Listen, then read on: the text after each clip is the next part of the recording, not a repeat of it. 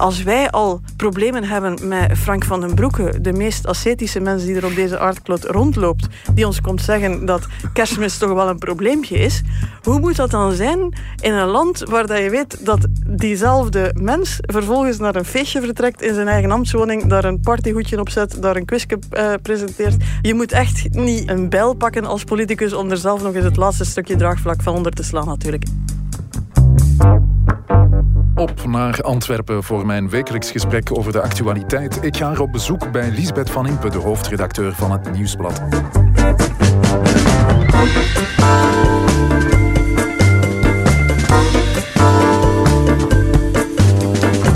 En ik breng mee een goede Belgische wijn. Dag Lisbeth. Dag Jeroen. Ik ben Jeroen Roppe. Dit is het punt van Van Impe.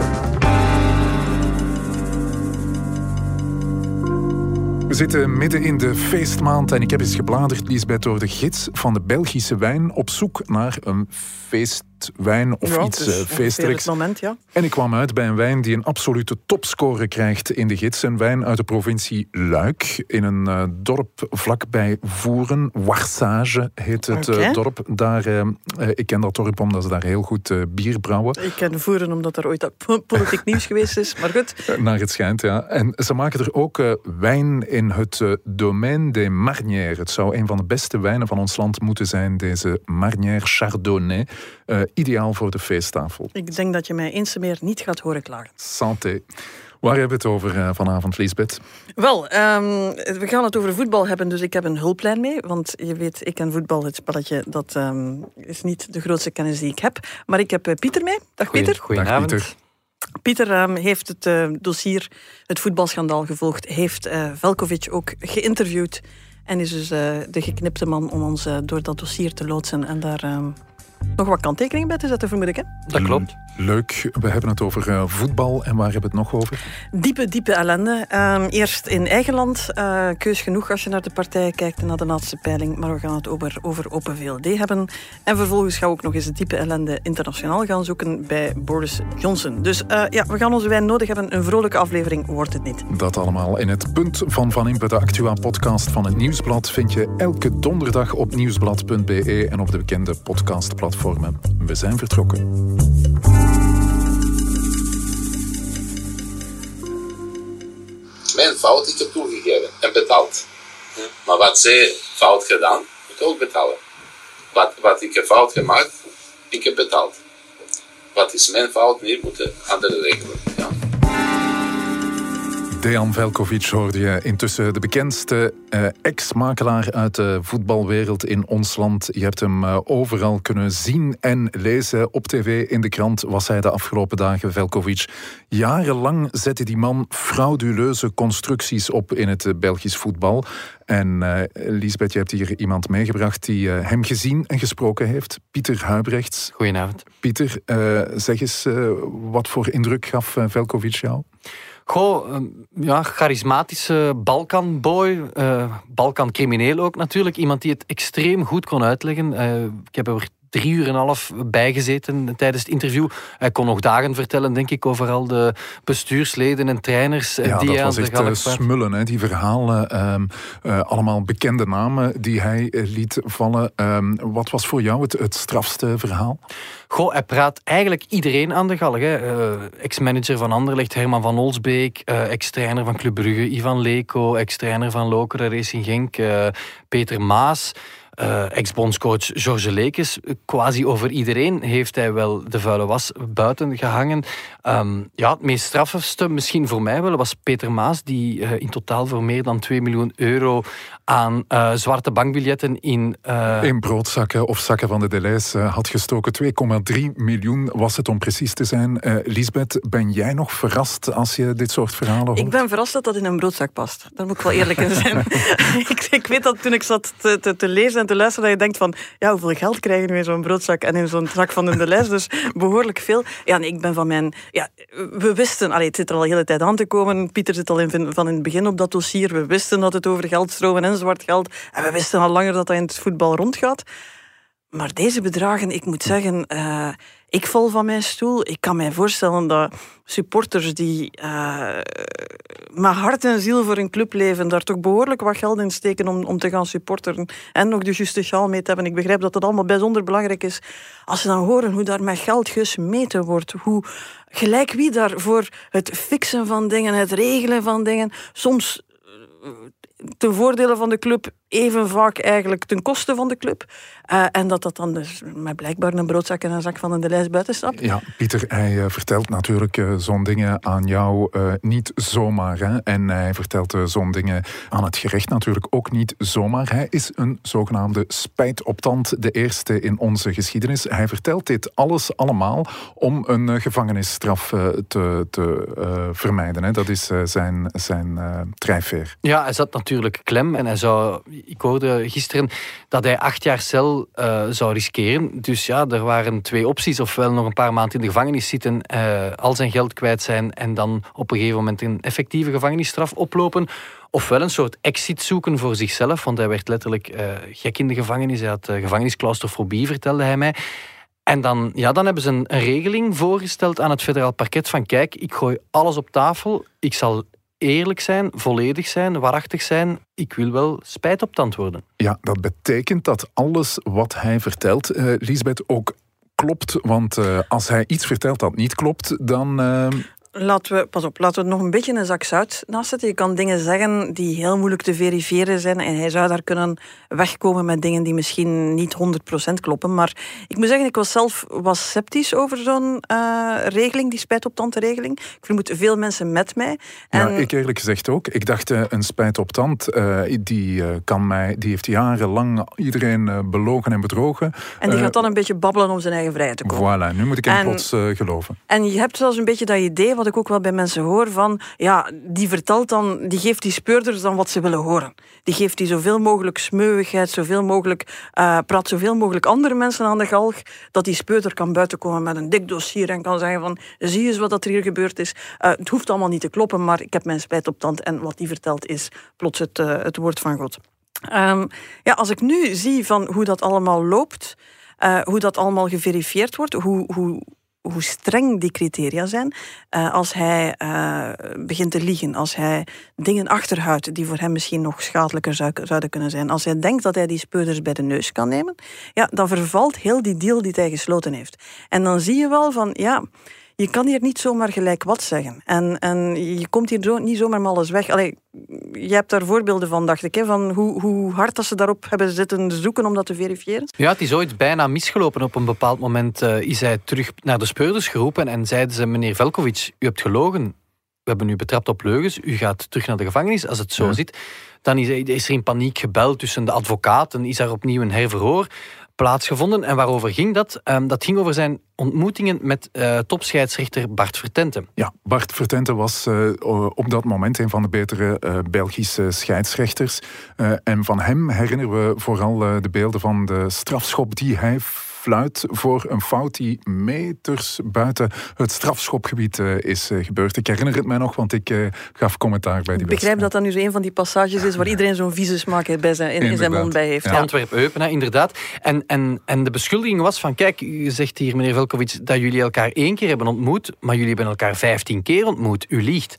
En dan hebben ze een speciaal. Wacht, hè, ze wisten dat omdat ze gsm-masten signalen naast elkaar leggen en zeggen die twee gsm's die zijn bij elkaar in de buurt. Hè? Klopt. Zo, zo, dat heb ik juist begrepen. Klopt. En dan zijn ze beginnen nadenken van, maar ja, maar ik spreek de waarheid, wat moeten we hier doen om dat aan te tonen? En dan hebben ze een softwareprogramma uh, op die gsm's uh, gezet.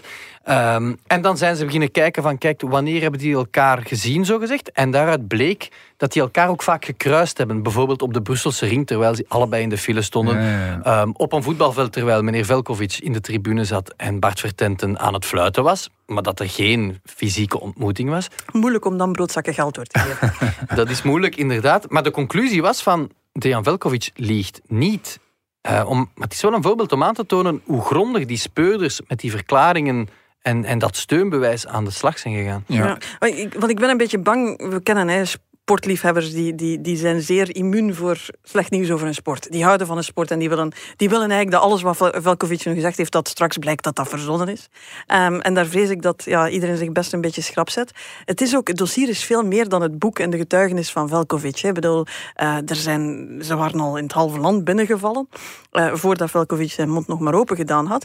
En uh, er zijn ook wel andere bewijsdingen. Ik, ik begrijp dat Velkovic gezondigd heeft tegen ja, de wet van Leo Delacroix Leo Delcroix, dat was uh, oud-minister van uh, Landsverdediging. Ja. En die schreef alles meticuleus Beetje de fixer van de CD&V. Die had alles opgeschreven, hebben ze die schriftjes gevonden en toen was hij geen minister meer. Um, dus uh, Atoma-schriftjes zijn sindsdien een, een, een begrip. Daar, ja, Atoma-schriftjes die ergens liggen en waar al informatie zit die niemand mag weten. Ja, ik begrijp dat Velkovic ook minutieus alles heeft bijgehouden. Hè? Ja, in, in onverdachte tijden. Hij had een, had een onwaarschijnlijke boekhouding waar hij alles minutieus met een pen in noteerde en, en wie, wanneer, waar betaald was, welke club, welke trainer, welke speler, welke, welk bestuurslid. En ja, dat hebben ze natuurlijk uitgeplozen maniacaal. En dat, gaan, dat zijn ze gaan toetsen, toetsen aan andere elementen van het dossier. En dan bleek dat meneer Velkovic toch niet de fantast was uh, die ze nu van hem proberen te maken. Ja, het is uh, bijzonder straf wat er allemaal naar boven komt, uh, Lisbeth. We vermoeden natuurlijk wel al een en ander, maar nu krijgen we het ook allemaal letterlijk en heel concreet te horen. Dit zal toch wel een zuiverend effect hebben op het voetballen. Ik denk dat het nog een beetje vroeg is. Um, dit moet nog naar het gerecht. Hier zal moeten gekeken worden of effectief kan vervolgd worden. Hier zullen dan finaal ja, uitspraken moeten komen. Uh, iedereen ziet wel een door en door rot systeem open en bloot op straat liggen nu. Um, je kan ervoor kiezen om dat weer te vergeten, die bladzijde om te slaan en voor te doen. Ik denk dat sommigen, als je ze laat doen, dat ook wel zouden willen doen. Maar we hebben hier allemaal belang bij dat dit echt uitgespit wordt, dat dit eruit gaat. Um, het gerecht heeft hier een werk te doen. Ik denk dat ook de politiek, en we weten, politiek en voetbal, dat is een mystiek huwelijk. Um, dat ook de politiek er een verantwoordelijkheid heeft. Ik herinner mij onlangs, zat ik nog in een tv-studio met mijn goede vriend Boucher, die natuurlijk, zonder uh, te laten meespelen, dat hij zelf... De bij... voorzitter van de MR, de Franstalige Liberalen, en, en van, van, de Franc Borin uh, Maar natuurlijk houdt hij dat perfect uiteen. Ik zou nooit ervoor suggereren dat, dat er een link zou kunnen zijn tussen zijn politiek standpunt en zijn voetbalengagement. Maar goed, daar hoorden we weer dat larmoyante verhaal van die clubs die met moeite overleven, die allee, bijna aan de bedelstaf zitten die toch een beetje centjes moeten overhouden om dat in de jeugdwerking te gaan uh, investeren. Want ja, anders, waar gaat dat voetbal toch naartoe? Allee, we kennen dat verhaal. Als je vandaag ziet welk geld er in broodzakken gestoken is, dat misschien beter in de jeugdwerking ge geïnvesteerd was, dat al die fiscale voordelen dus niet hebben kunnen weerhouden. Dat Velkovic zegt 95% van wat er rondloopt is corrupt. Uh, iedereen wil daar alleen maar meer geld verdienen. Persoonlijke verrijking, persoonlijk gewin. Zelfs soms in het voordeel van de club, even vaak ten koste van de club. Ja, ik denk dat je dan ook politiek even moet gaan kijken of dat dit de sector is waarvan hij zegt van jullie moeten als enige ongeveer geen belastingen betalen. Ja, Lisbeth, uh, jouw punt, als ik het goed samenvat, hopelijk zuivert dit hele verhaal het Belgisch voetbal. Die spijt op tante regeling is misschien nog niet zo'n slecht idee. Ja, is niet zo'n slecht idee. Hij heeft de bal op de stip gelegd, ze gaan hem nu moeten binnenshotten. Het punt van Van Impe.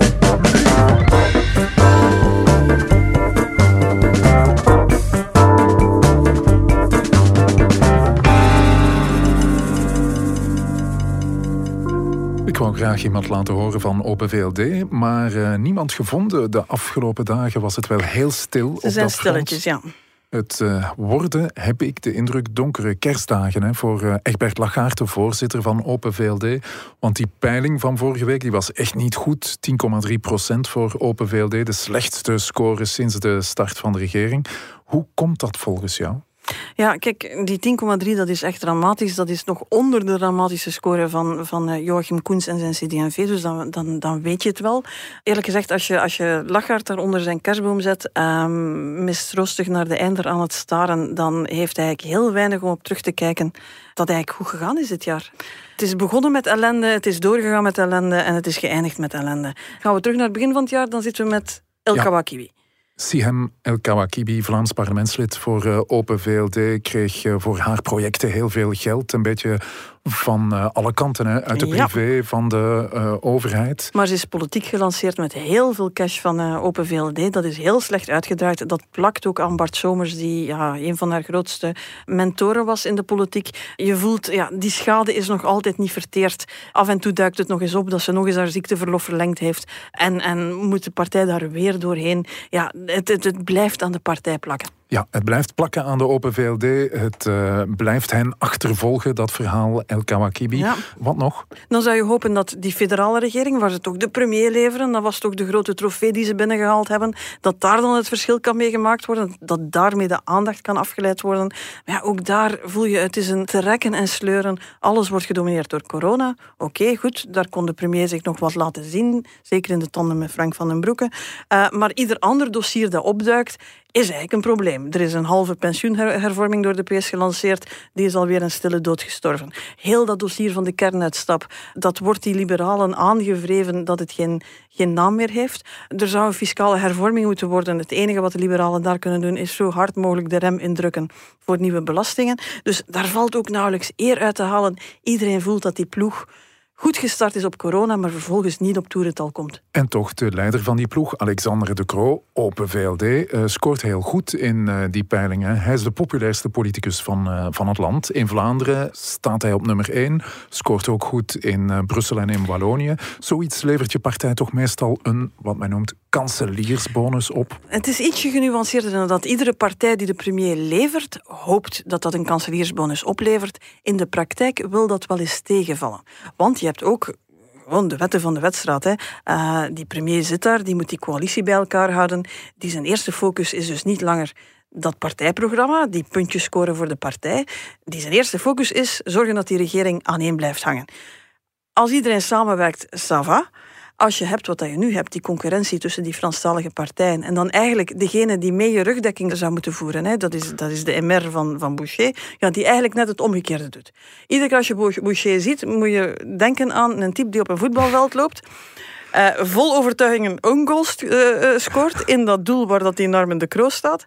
Uh, en zich dan naar de tribune keert en zegt van ik ga toch juichen, want ik heb hem toch gescoord. Dat ja. is ongeveer de rol die Boucher speelt. Lisbeth, ik las dat er sprake is om eventueel de MR, de Franstalige Liberalen, te vervangen door de CDH, de Franstalige Christen-Democraten. Zou dat Lachaert kunnen helpen? Dat is zo'n zo'n gerucht dat inderdaad plots opduikt, rondgaat. Misschien dat er bij de PS iemand is die hoopt van ja, misschien kunnen we die, die, die Boucher zo een toontje lager doen zingen. Dat is geen realistisch plan. En zeker voor Alexander de Croo is dat geen realistisch plan. Hij is premier geworden, ondanks het feit dat hij eigenlijk ja, vanuit een kleine partij komt. Omdat hij altijd kon claimen van ja, maar ik heb de grootste politieke familie, ik kan daarop buigen. Hij heeft die MR absoluut nodig als hij ook maar iets dat een beetje liberaal eruit ziet door die regering wil krijgen. Hij kan niet zonder de MR. Zijn probleem is niet de Franstalige liberalen. Zijn probleem is één Franstalige liberaal, zijn de Boucher. En die heeft al duidelijk gemaakt dat hij zich niet aan banden laat leggen. Ik weet niet of je die beelden gezien hebt van die fameuze tour die Egbert Lachaert en Boucher gedaan hebben door het hele land om te vieren dat de partij 175 jaar bestond. Wel, was ze nog niet gesplitst op voorhand in een Franstalige en een Vlaamse vleugel, dan was het tijdens die tour wel gebeurd. Ja. Je zag Lachaert ziende, gaandeweg verzuren. Iedere keer als Boucher daar weer als een puitje voor de camera's liep. Ja, maar misschien moet Lachaert een beetje meer Boucher zijn, dus uh, wat scherper zijn, wat uh, kritischer voor zijn eigen regering. Misschien kan dat helpen. Ja, deze regering overleeft geen twee Bouchers. Ik bedoel, dat is heel duidelijk. En ja, je zit daar als, als partijvoorzitter van de partij die de premier levert, altijd in die zeer ondankbare functie. We hebben ooit gezien, herinner je, we hebben het hier al uitgebreid over gehad, Karel de Gucht, uh, Guy Verhofstadt, die hebben ooit geprobeerd die spanning op die lijn te zetten om dus de partij te profileren en de regering te profileren. Ja, dat kan alleen maar clashen. Uh, dat, dat, dat krijg je niet opgelost. Dus Lachart is daar eigenlijk een beetje veroordeeld tot volgen en hij moet eigenlijk hopen dat de Croo die, die regering recht krijgt, dat hij die doet draaien. Um, de voortekenen zijn daar niet goed. Moeten daar eerlijk in zijn. Uh, de regering gestart met corona heeft daar een soort van bonus gekregen. Ook omdat het moeilijk was om het slechter te doen dan de regering die ervoor kwam. Maar goed, ze hebben dat eigenlijk goed gedaan.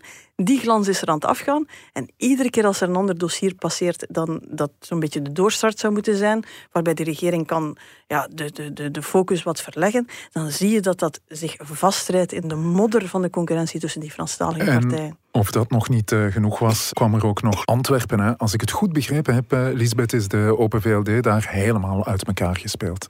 Uh, ja, en dat, is ook, dat kan je ook Egbert Lachart persoonlijk aanwrijven. het is op zich een heel ingewikkeld, zeer Antwerps verhaal over halfweg de legislatuur gaan we wat schepenwissels doen, dan verschuift er een mandaat van, de vooruit, van vooruit naar, naar de VLD. Goed, ze hebben daar een hand over gespeeld. Uh, het resultaat is één, dat Egbert Lachaert, die daar van alles geëist heeft van Bart de Wever en nul op het rekest heeft gekregen, daar eigenlijk zijn geloofwaardigheid voor een stuk beschadigd ziet uitkomen. Dat het boegbeeld dat ze wilden lanceren voor de volgende verkiezingen in Antwerpen, altijd een moeilijke zaak bij de Open VLD, hier met lege handen achterblijft en beschadigd achterblijft. En dat je voelt dat bij de NVA, die nog een reken, rekening hebben openstaan met de Open VLD, dat daar nog eens met gusto opgesprongen is. Je ziet dat in Antwerpen, je ziet dat even goed iedere keer als het over het kernuitstap gaat en kernenergie. Stoem voorbeeld, hè, maar uh, Egbert Lachart tweet felicitaties aan het adres van, uh, de, van, van Rutte, de liberale premier in Nederland, die opnieuw een regering gevormd heeft. Meteen springt daar de halve eh, NVA op op Twitter om te zeggen van ja, maar ja, maar die gaat nieuwe kerncentrales bouwen en zie je wel hoe hypocriet ben je. Um, het houdt niet op. De klappen blijven komen van alle kanten. Het, het is nog een beetje in de luwte, omdat iedereen Alexander de Croo zit te kijken. Maar voor Egbert Lachart is er echt geen goede kant aan. Wat kan hem nog redden, Lisbeth? Dat die regering begint te werken. En dus zoals gezegd, daar zijn geen goede, goede voortekenen voor. Ik denk dat er ook in de, in de peilingen een waarschuwing zat aan het adres van Alexander de Croo. Um, herinner je dat beeld waarover we het gehad hebben tijdens het overlegcomité, dat laatste rampzalige overlegcomité, waar Alexander de Croo eigenlijk publiekelijk Frank van den Broeke een standje aan het geven was, de tandem die gebroken was. Als je nu kijkt naar die popol, dan zie je daar op één Alexander de Croo staan. En op twee Frank van den Broeke. Ja, dan denk ik, als ik Alexander de Croo ben, dan doe ik er alles aan om die tandem te herstellen, in de hoop dat je daar een stuk krachtdadig beleid kan uitstralen, dat je toch dingen kan doen. We hebben van in het begin gezegd, de Vlaamse partijen op zich weten dat wel, maar ze krijgen het niet gerealiseerd. Deze regering heeft alleen maar zin als iedereen beseft dat je erin zit, dat je samenwerkt, dat het ofwel samen de afgrond is of samen omhoog. En op dit moment is het samen de afgrond. Ik denk dat we een tweede punt hebben, Lisbeth. Het punt van Van Impe, diepe crisis bij Open VLD. Lachaard kan geen kant uit. Alleen een regering die goed werkt kan hem helpen. Ja, geen Boucher-scenario, dat, dat kan hem niet redden. Maar een regering die werkt, dat zou misschien nog een perspectief kunnen geven. Maar makkelijk wordt het niet. Het punt van Van Impe.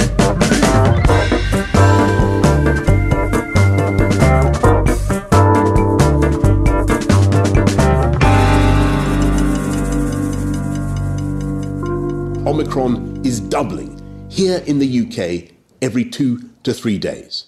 And we know from bitter experience how these exponential curves develop. No one should be in any doubt. There is a tidal wave of Omicron coming. Je hoorde de Britse premier Boris Johnson. Die voert de strijd op tegen de coronavariant Omicron. Alle volwassenen krijgen een boosterprik voor het einde van de maand. Het is dus uh, alle hens aan dek. Uh, Lisbeth, jij je boosterprik al gekregen? Ik heb die al gekregen. Ik uh, ben risicopatiënt. Ik krijg de mijne ook binnenkort vrijdag. Ook in Engeland schakelen ze nu een versnelling hoger. Verstandig is dat, Lisbeth? Of... Moeten we er um, meer achter zoeken? Iedereen zit een beetje te, te, te wachten hè, op, op duidelijkheid. Het is duidelijk dat die Omicron-variant zeer besmettelijk is. Het is nog niet duidelijk of hij ook uh, zieker maakt, of hij ook de ziekenhuizen gaat overbelasten. Maar je voelt dat overal waar het kan, men het veilige voor het onveilige neemt en een versnelling probeert te zetten op uh, die derde prik, die boosterprik, die blijkbaar toch een stuk veiligheid garandeert. Ja, ik kan me nu eerlijk gezegd uh, wel niet van de indruk ontdoen dat Johnson de aandacht een beetje wil afleiden hè, van het, uh, het kerstschandaal in de UK. Of het waar is of niet, doet er eigenlijk zelfs niet toe. Het feit dat het nogal breed en wijd gesuggereerd wordt dat zijn persconferentie van en iedereen deze man nog een boosterprik en ik zal dus nooit het leger er naartoe sturen en we gaan doen wat niemand anders kan, dat het eigenlijk een stuk paniekvoetbal is, want hij heeft er eigenlijk een paar rotweken op zitten. Ja, laten we het eens uh, reconstrueren. Vorig jaar, rond deze tijd, waren er heel wat kerstfeestjes in de ambtswoning van Johnson bij andere ministers. En dat uh, terwijl er in uh, de UK eigenlijk geen kerstfeestjes of kerstlunches mochten Als je het, het dramatisch wil verwoorden, zoals in Groot-Brittannië intussen meer en meer mensen het doen, dan werden mensen verhinderd om afscheid te nemen van zieke familieleden die aan het sterven waren. Was kerstmis gecanceld, mocht je helemaal niks doen. Maar in Downing Street 10, daar kon je voor, uh, ze noemen het officieel business meetings with wine and cheese en noem maar op. Uh, daar moest je daar zijn voor het feestje. Dat is, uh, het ding is, het zijn twee dingen. Eén, dat die feestjes er geweest zijn. Nu, dat gerucht ging al heel lang. Dat is iedere keer opnieuw met klem ontkend. Dat was helemaal het geval niet. Ze waren heel zeker dat dat niet zo is. Uh, heel lullig was er nu uh, uitgelekt. Een soort van uh, om te lachen persconferentie waar ze eens gingen oefenen hoe ze op die vragen zouden antwoorden. En waaruit duidelijk blijkt dat het effectief een feestje was. Net aan de trap ongeveer waar Johnson moet opgaan om ja. uh, te gaan slapen. Hij krijgt nu ongelooflijk veel uh, tegenwind. Uh, je ziet het als je je telefoon eens bekijkt. je ziet memes passeren. Het is ongelooflijk. Beelden van persconferentie Johnson waar plots een Polonaise door het beeld, beeld danst. Ryanair heeft een nogal giftige campagne van ja, waar ze zo de, de levels van het COVID alert koppelen aan welk soort feestje er dan in Downing Street 10 te vinden is. Van de, de kaas- en wijnavond tot echt een, een half orgie waar Boris Johnson tegen de portretten van Thatcher aan het babbelen is. Um, ja, stel je er allemaal maar uh, alles bij voor. Maar wat overblijft is het gevoel van, in Engels hebben daar zo'n mooi woord voor, sleaze. Sleaze. Vuiligheid, de modder. Je hebt het parlementslid dat ontslag moest nemen omdat hij betaald werd om te lobbyen en alle soorten toegang tot ministers kreeg. Je hebt het feit dat Johnson aan het bedelen was om uh, ergens een, een, een, muur met goudbehang te kunnen uh, beplakken uh, in zijn ambtswoning, ver boven het budget dat premiers daar doorgaans voor ter beschikking krijgen. Je hebt de feestjes, maar je hebt vooral, boven alles, de leugens, de leugens, de leugens iedere keer opnieuw. Ja, um, denk je dat dit nu Johnson de kop gaat kosten? Ik vind het altijd gek, want uh, het nieuws dat Boris Johnson liegt dat hij zwart ziet, kan voor niemand ooit nieuws zijn. Ik bedoel, de man heeft er een carrière opgebouwd, iedereen weet dat. En aan de ene kant heb je altijd het gevoel van, de publieke opinie is daar ook een stukje immuun voor. In de zin van, ze weten dat Johnson dat doet, maar hij doet dat op een manier waarmee dat ze er kunnen mee lachen en noem ja, maar op. Maar het vertrouwen in Johnson zit nu echt wel op een dieptepunt. Hè? Het zit op een diepte, dus je, één. Dus nu begin je het in de peilingen te zien. Dat is ongeveer de eerste keer. Uh, je begint het bij zijn backbenchers te zien. Hij moest verstrengingen van het coronabeleid uh, aankondigen, ja, maar zijn, eigen, eigen backbenchers, die ongeveer even opportunistisch zijn als hij zelf altijd geweest is, uh, die beginnen tegen te stemmen. Hij heeft een van de grootste opstanden in zijn eigen rangen, heeft, heeft de socialisten nodig gehad om de maatregelen erdoor te krijgen. En nu moet hij weer op tv gaan zeggen dat iedereen toch voorzichtig moet zijn met kerstmis. Dus je voelt natuurlijk, allee, als wij al problemen hebben met Frank van den Broeke, de meest ascetische mens die er op deze aardklot rondloopt, die ons komt zeggen dat kerstmis toch wel een probleempje is. Hoe moet dat dan zijn in een land waar dat je weet dat diezelfde mens vervolgens naar een feestje vertrekt in zijn eigen ambtswoning, daar een partyhoedje op zet, daar een quizje presenteert? Ik bedoel, iedereen voelt dat het draagvlak voor coronabeleid eigenlijk zo goed als weg is. Ja, je moet echt niet een bijl pakken als politicus om er zelf nog eens het laatste stukje draagvlak van onder te slaan natuurlijk. En dat is wat Johnson aan het doen is. Gaat hij het overleven? Johnson heeft al veel overleefd. Ja. Maar je voelt wel, ja, er wordt wel eens gezegd, in de politiek is één keer liegen bijzonder gevaarlijk. Want daar kan je op gepakt worden en dan ben je kwetsbaar. In de politiek is het veel minder gevaarlijk om altijd te liegen. Keer na keer na keer. Dan kun je zeggen, de mensen zijn dat gewoon. Ze verwachten het en ze hebben zich eigenlijk erover gezet. De vraag is, gaan ze hem deze leugen vergeven? Ik ga nooit geld inzetten op de houdbaarheidsdatum van Boris Johnson. Het feit dat de man ooit premier geworden is, is op zich al een is eigenlijk al de grap Ja. van de eeuw. Maar hij lijkt nu toch echt wel een probleem te hebben. Ja, dat eh, is eh, jouw punt dan, hè, Lisbeth. Het eh, schandaal te veel voor Johnson. Het zou zomaar kunnen, maar als we hier over een half jaar opnieuw over iets eh, aan het praten zijn dat Boris Johnson heeft uitgesproken en waar iedereen heel kwaad voor is, eh, ja, dan zal het ook zo zijn. Het punt van Van Impe.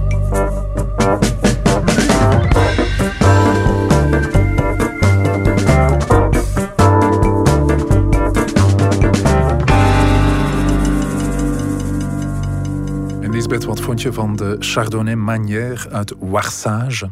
Ja, ik moet zeggen, hij kwam aanbevolen en uh, ik heb niet te klagen. Ik vond hem heel lekker. Hij is ook heel populair, want uh, elk jaar is zijn wijn eigenlijk al verkocht voor hij het uh, gebotteld heeft. Dus hij doet straf. alles in voorverkoop. Ja. Genoeg wijn, Lisbeth. Volgende week is het onze laatste van het -huh. jaar. het wordt een speciale aflevering. En je hebt je feestwijn nu al mee, dus ik vermoed dat je volgende week iets anders meebrengt. Ja, om speciaal te doen ga ik geen Belgische wijn meebrengen, maar we doen het volgende week met Belgisch bier. Laten okay. we er een echt kerstfeest van maken met speciale bieren uh, uit ons land die we uitreiken aan mensen die iets hebben betekend. Ja, want het is wel belangrijk, we gaan die niet allemaal hier leeg drinken, begrijp ik, want dan zou het een heel gekke uitzending worden. nee, maar we gaan ze wel uitreiken aan mensen die iets hebben betekend voor het uh, punt van Van Impe. Ik heb al een mooie selectie klaarstaan trouwens, met een stouterik, een van mijn favoriete bieren. Ik heb hier ook staan een Malheur, een uh, Arrogant, een Sloeber. daar kunnen we wel wat ik mee, denk denk dat je nu dus al een tipje van de sluier aan het uh, oplichten bent, bent in welke richting we het jaaroverzicht gaan maken. We gaan niet beginnen met januari om dan braafjes naar februari en maart te gaan. Ik denk dat we eens gaan kijken wat zich positief en negatief onderscheiden heeft. En uh, proberen daar eens een overzicht te maken en uh, daar toepasselijke bieren op te plakken. Hè? Ja, wie de winnaars zijn, dat hoor je volgende week in het punt van Van Impe. Tot dan, Lisbeth. Tot dan. Dit was het Punt van Van Impe, een podcast van het Nieuwsblad. Je hoorde de stemmen van hoofdredacteur Liesbeth Van Impe, van Pieter Huibrechts en van mezelf, Jeroen Roppe. Dank aan de VRT voor de audio, aan Pieter Schevers voor de muziek en aan Pieter Santens van House of Media voor de montage. De productie was in handen van Bert Heijvaart. Tot het volgende Punt van Van Impe.